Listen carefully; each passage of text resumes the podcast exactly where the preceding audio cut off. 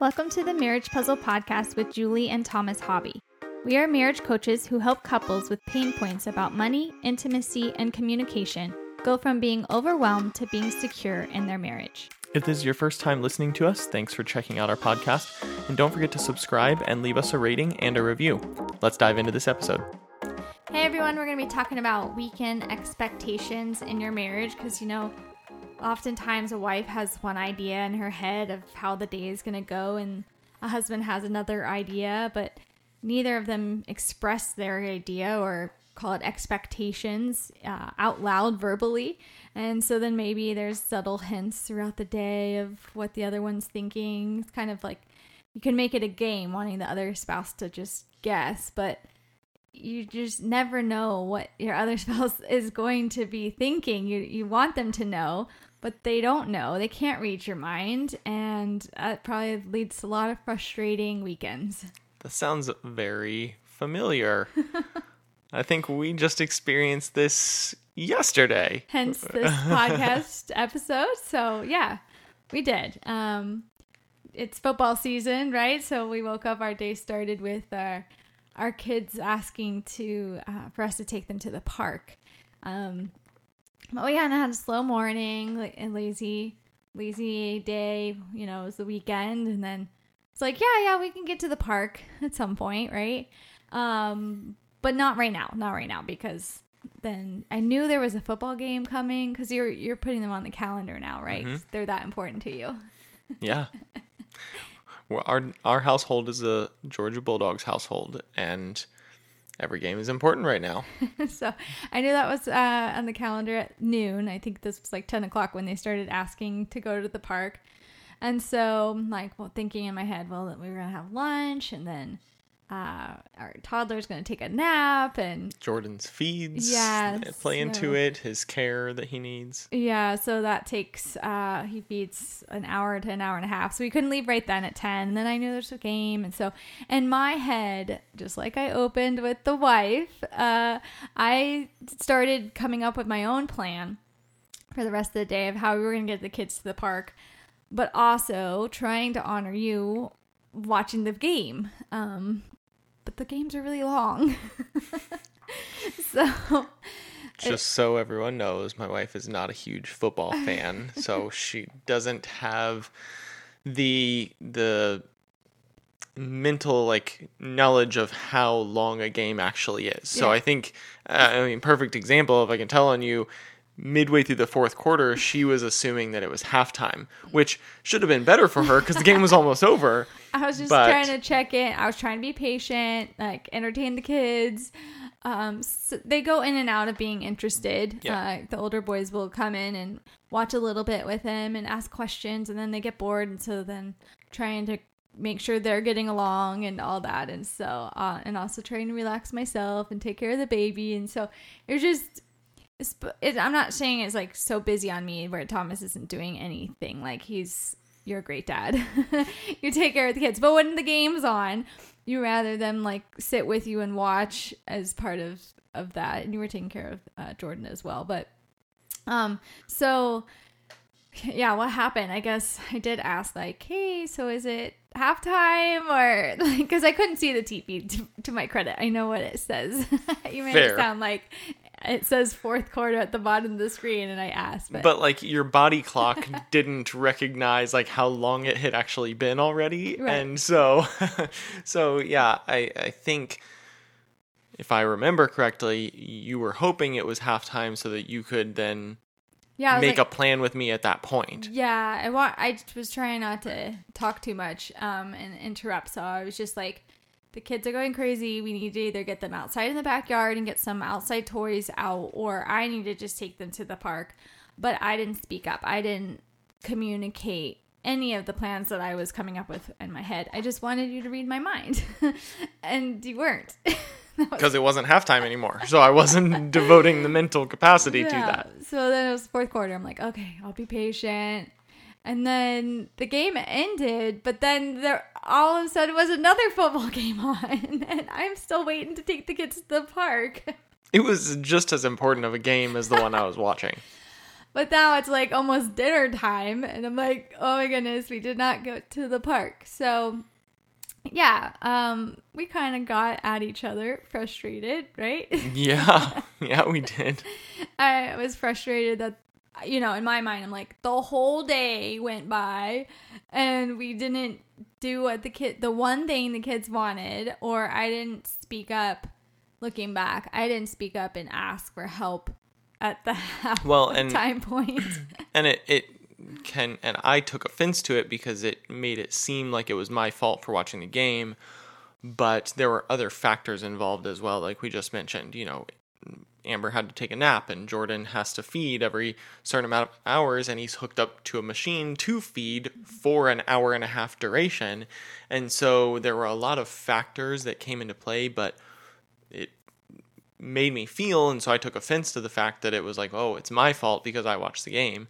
And so uh, so yeah it was just a big miscommunication that could have completely been avoided had we done what we're going to tell you guys to do Yeah, well, it led to this podcast because we try to be experts in our field and read books and learn through, um, you know, our coaching and and stuff that we've um, worked through to be able to coach other couples. But a lot of it's real life experience and stuff that then when we have things that happen, we're like, we can't be the only couples out there that's going through this, right? And um, try to paint the picture and be open and honest with you, but also it didn't end there. You know, we were frustrated with exchanging of words that we were just kind of going round and round going like well, well this is silly why are we even frustrated and fighting at this point because it's not worth it. So we did stop everything and took the kids to the park. Yeah.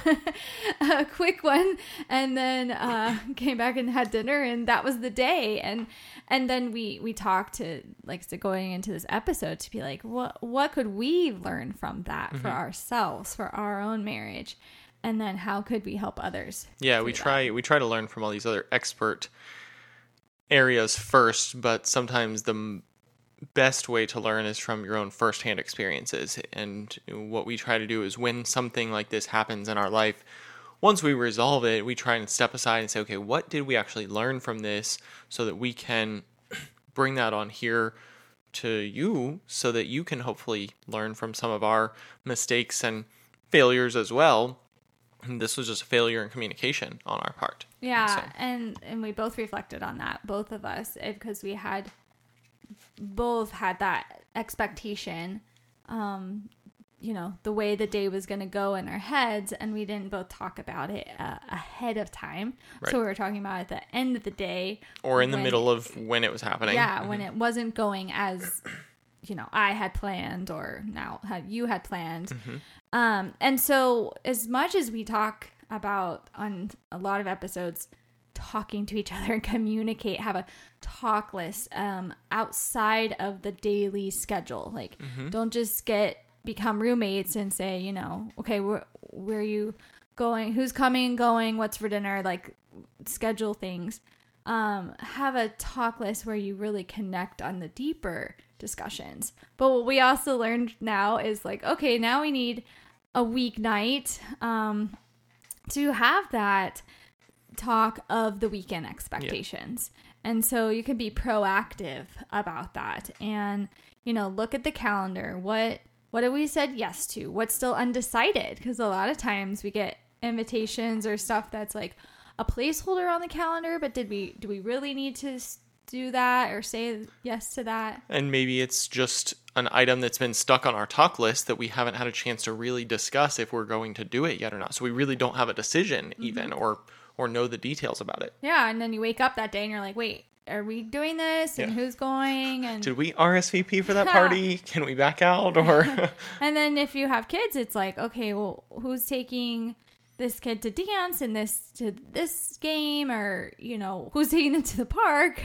Are we doing a family thing? Or are we splitting dividing and conquering? Mm-hmm. What time are you turning on the football game? You know all that we realize is important to still have that weekly touch point and be proactive about the weekend expectations. And then Mhm. that way, if I'm like, hey, I really would like to do this, can you watch the kids do this? Or when the game's on, I'll take the kids to the park. Or if you want to do this, or this is when I think we can do family, like that's the time to speak up and have a back and forth conversation to make the plan together instead of the dreams that I had, um, which were false expectations then to put on you. Sure.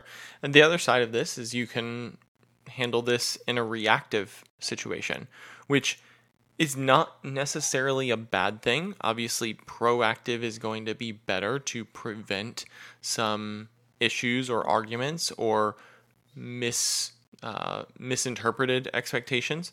Um, but you know, when things don't go well, or as you had planned in your head, um, you can choose your battles.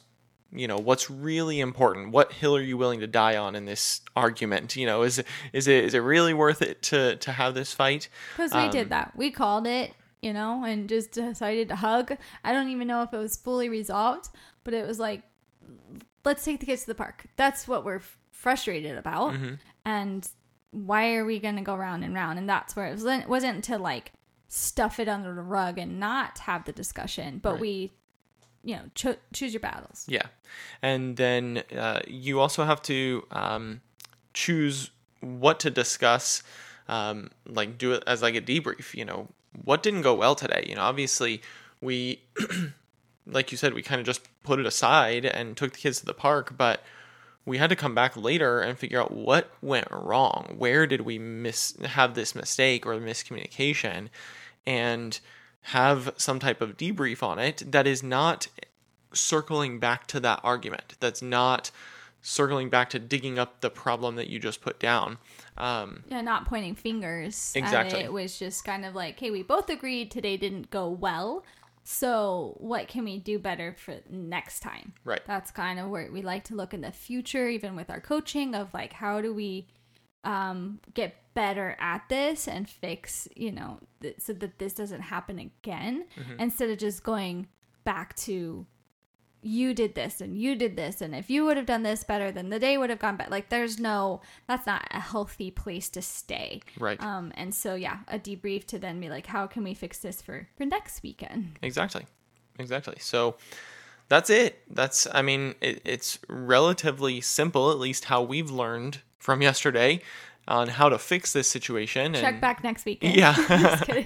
Yeah, if if you guys see a part two weekend expectations pop up next Monday, then you'll know that there was a lot more to this. Uh, but we're going to test this out for this upcoming weekend and uh, see how it improves uh, for us, improves our communication and our expectations. Um, so hopefully these uh, couple of quick tips help you out as well. Um, thanks for checking this episode out. We hope that uh, it gives you something useful to work with going into this upcoming weekend when uh, after you listen to it. And uh, if you're new listening to us, thanks so much for checking us out. Find us on social media at Marriage Puzzle, and we do marriage coaching um, couple to couple. So you can check out our website marriagepuzzle.com to schedule a discovery call with us and see how we can help you in your marriage.